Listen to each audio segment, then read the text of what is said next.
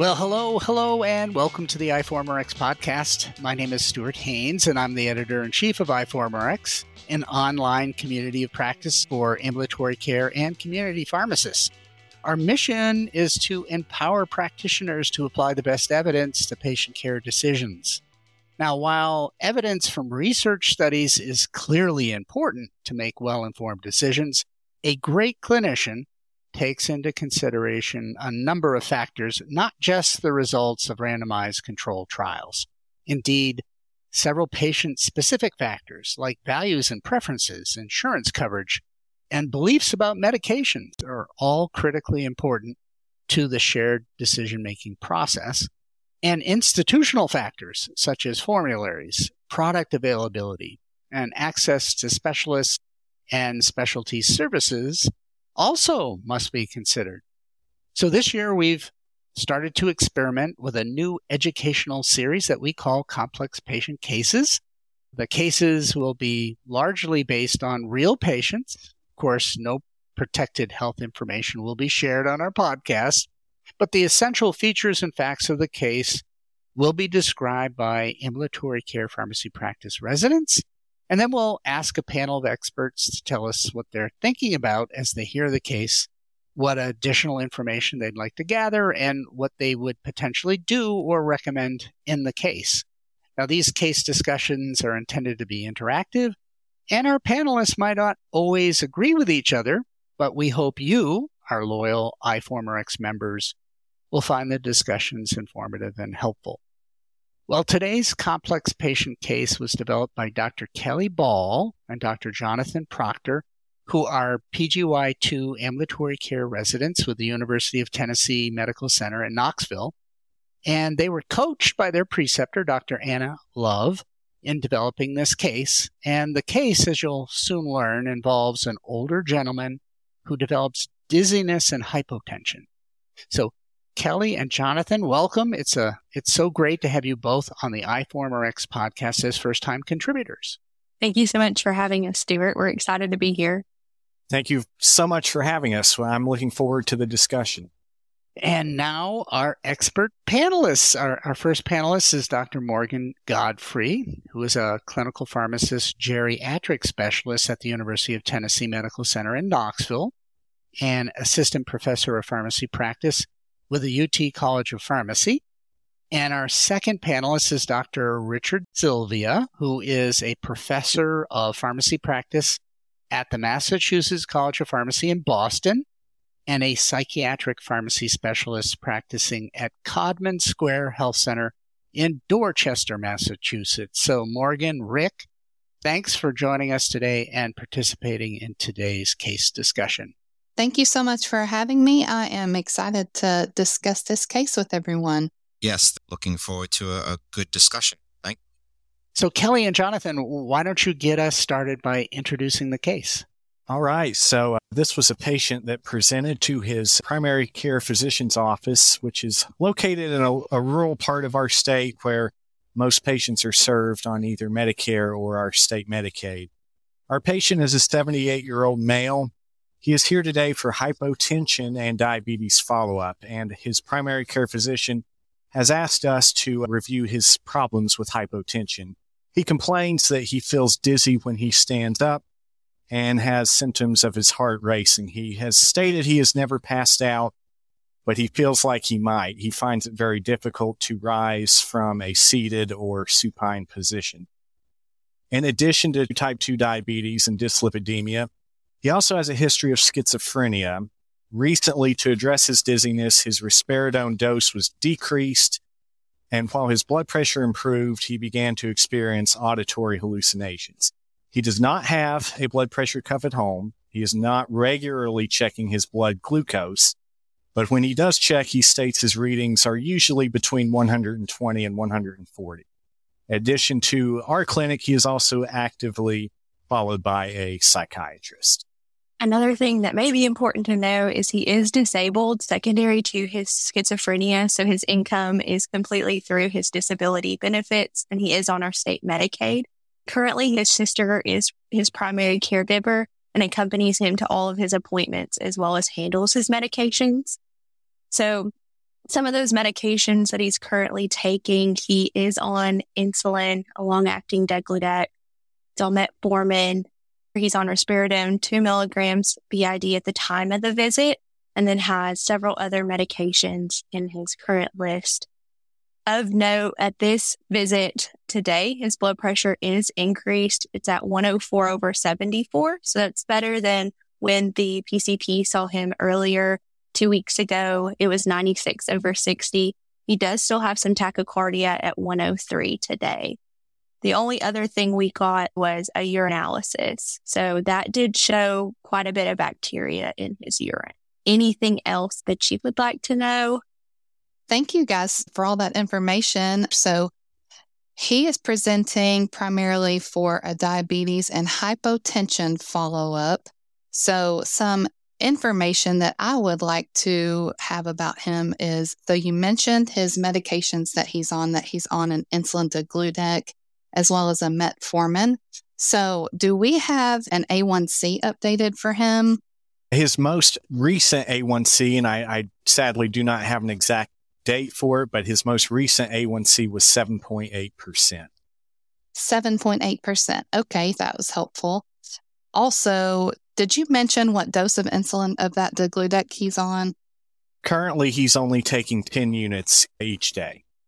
So, overall, his most important finding that I see is his difficulty rising and his experiencing some orthostatic hypotension.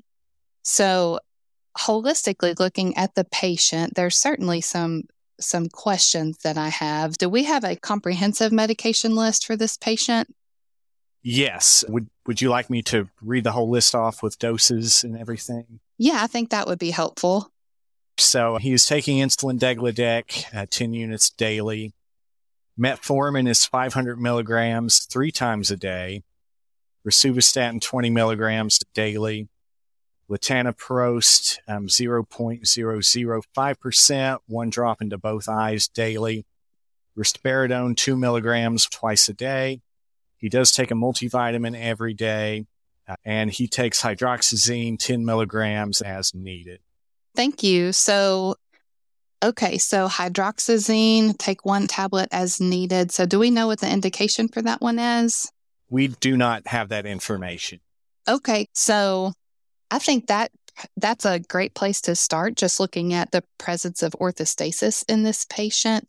So, hydroxyzine and other antihistamine are noted on the Beers list for potentially inappropriate medications because they can potentially cause some orthostasis.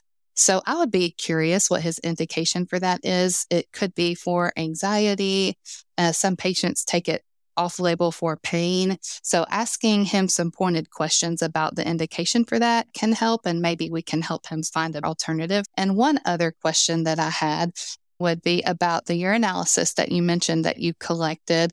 So, what was the indication for collecting the urinalysis at this visit, and what were the results? The uh, urinalysis was collected to assess for albuminuria in this patient but notably was positive for a moderate amount of bacteria that reflects to a culture and resulted in 100,000 CFUs with pan-susceptible E. coli.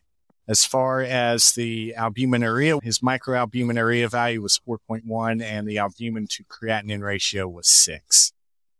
Thank you. I was also going to ask a question about the hydroxyzine, so thank you for for covering that. I do have a couple questions.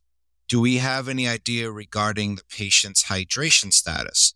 One thing that we often see, particularly with meds like Risperdal that have alpha 1 antagonist effects, is that if they're fluid depleted in any way, dehydrated, that can also impact their blood pressure status. So just wondering if we had any information regarding their fluid hydration status.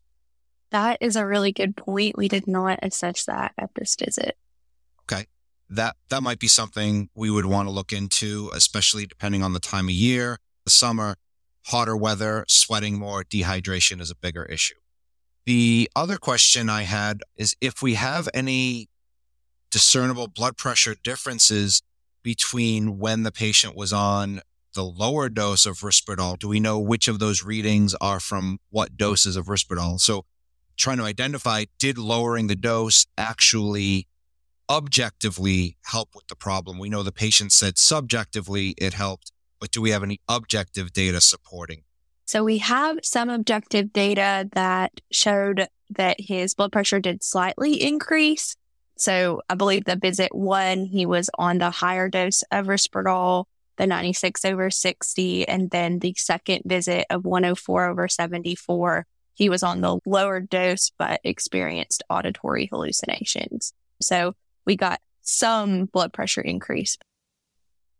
And were orthostatics specifically checked or just seated blood pressure? Traditional seated blood pressure. Okay.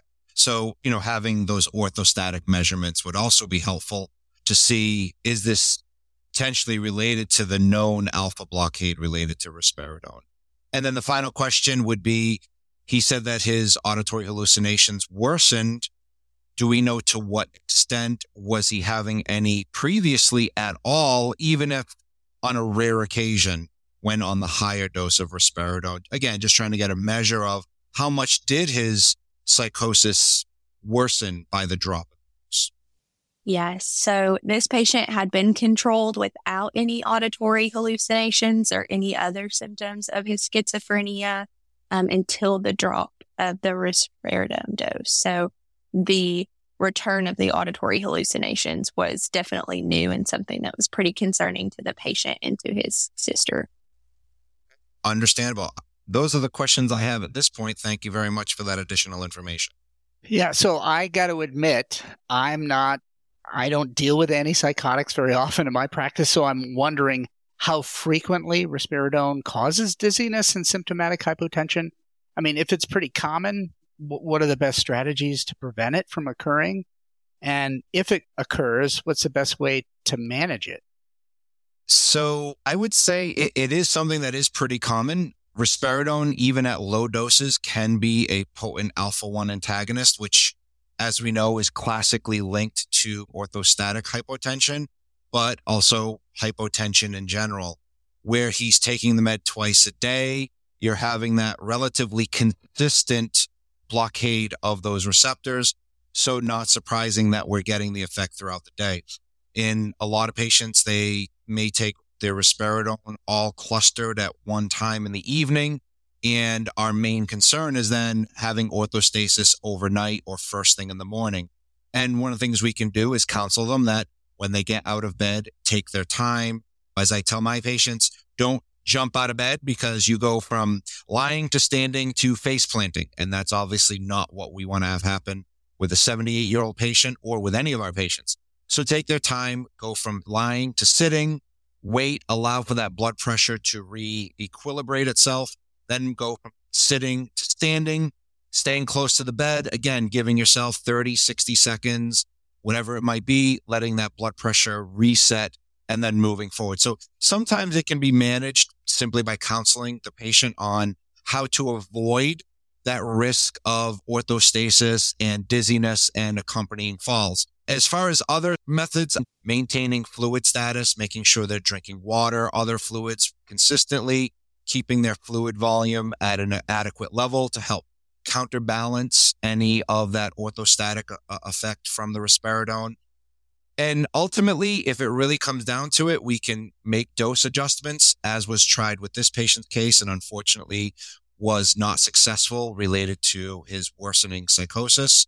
We may need to ultimately change meds if it's truly problematic for the patient.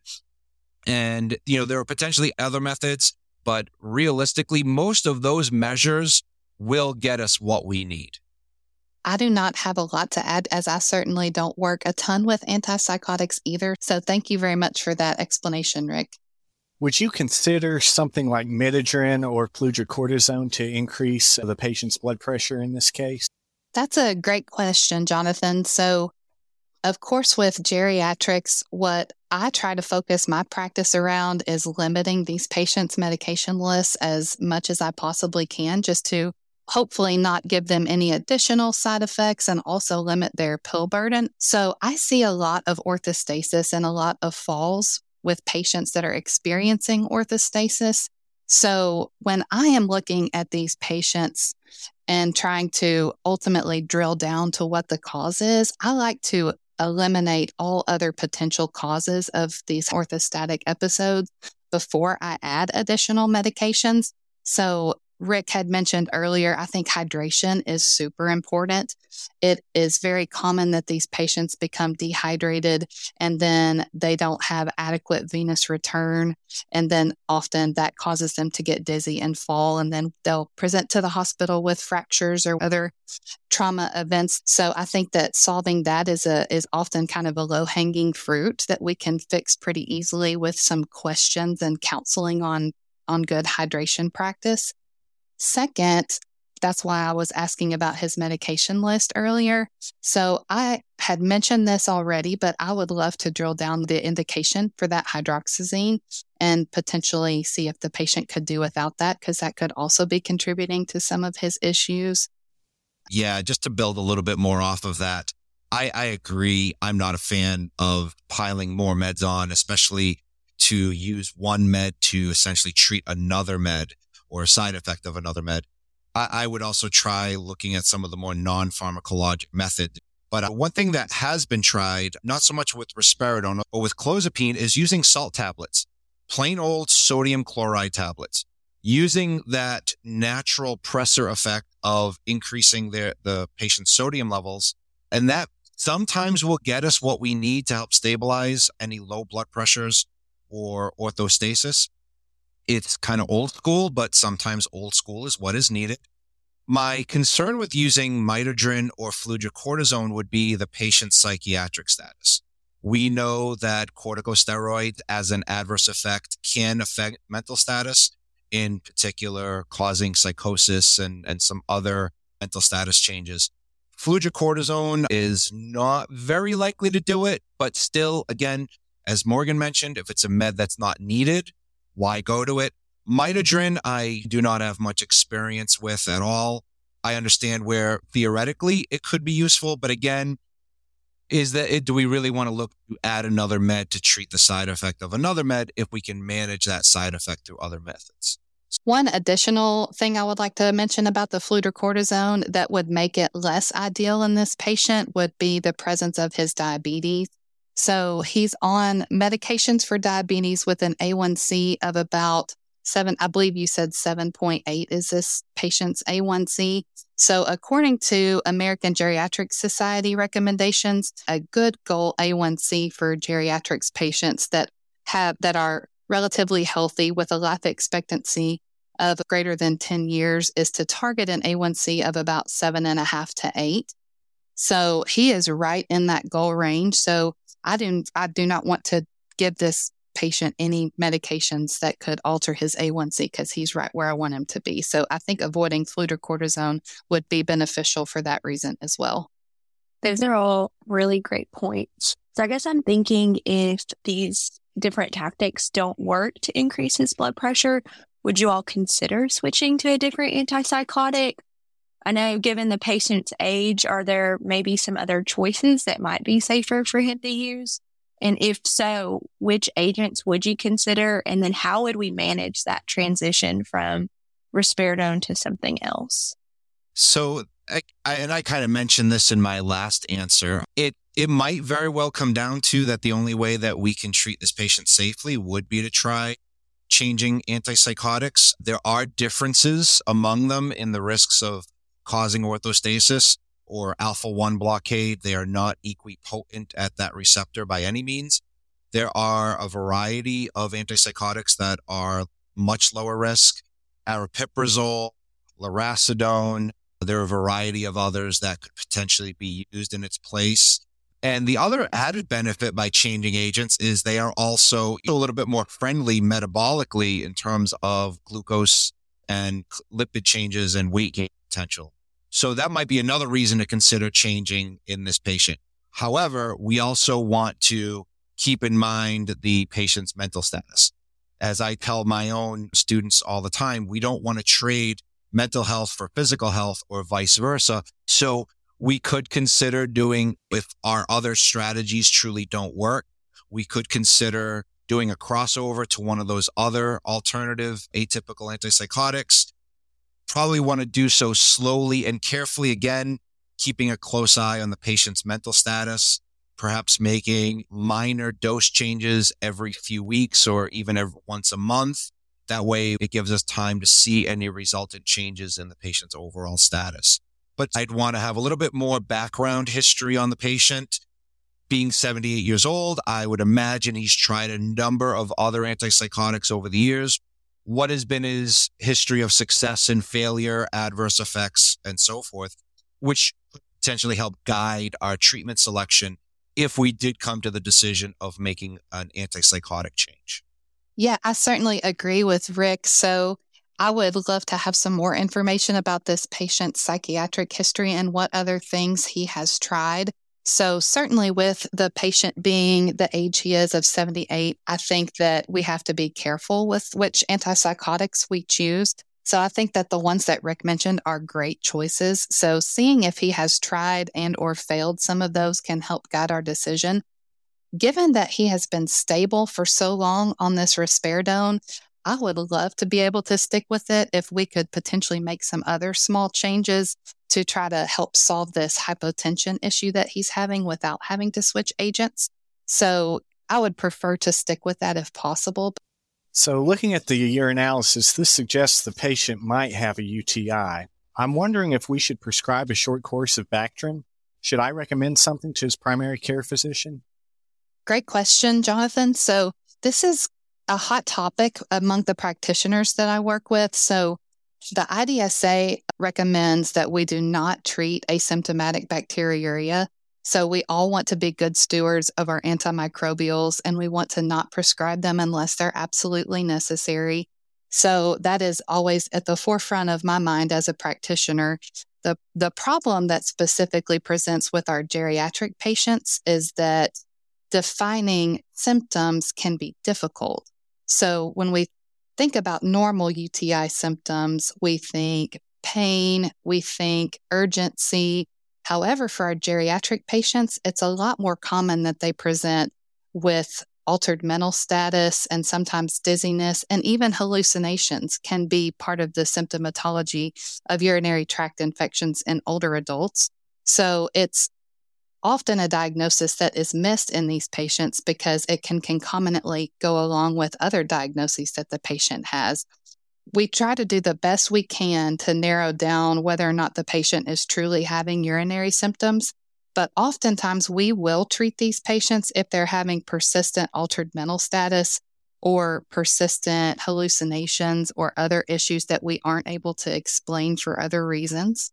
So, looking back at this specific patient for this patient case, given that he is having this hypotension, which could potentially be tied in with this urinary tract infection, and he's also having some hallucinations that also could potentially be explained by us having lowered his risperidone dose. I do think it's worth bringing up to the patient's PCP and maybe asking him some more pointed questions about is he having any specific urinary symptoms or not? And that can maybe help us guide whether to treat this urinary potential urinary tract infection or not. So I will admit UTIs are certainly not in my usual frame of reference for when I treat patients. However, in the elderly, if it is a true UTI, we can start to see mental status changes. And this is really reaching a little bit. Is there the potential that some of these auditory hallucinations are being brought on by a potential UTI? I admit fully it's a bit of a stretch, but certainly something we would want to rule out before making any final determinations on the patient's status.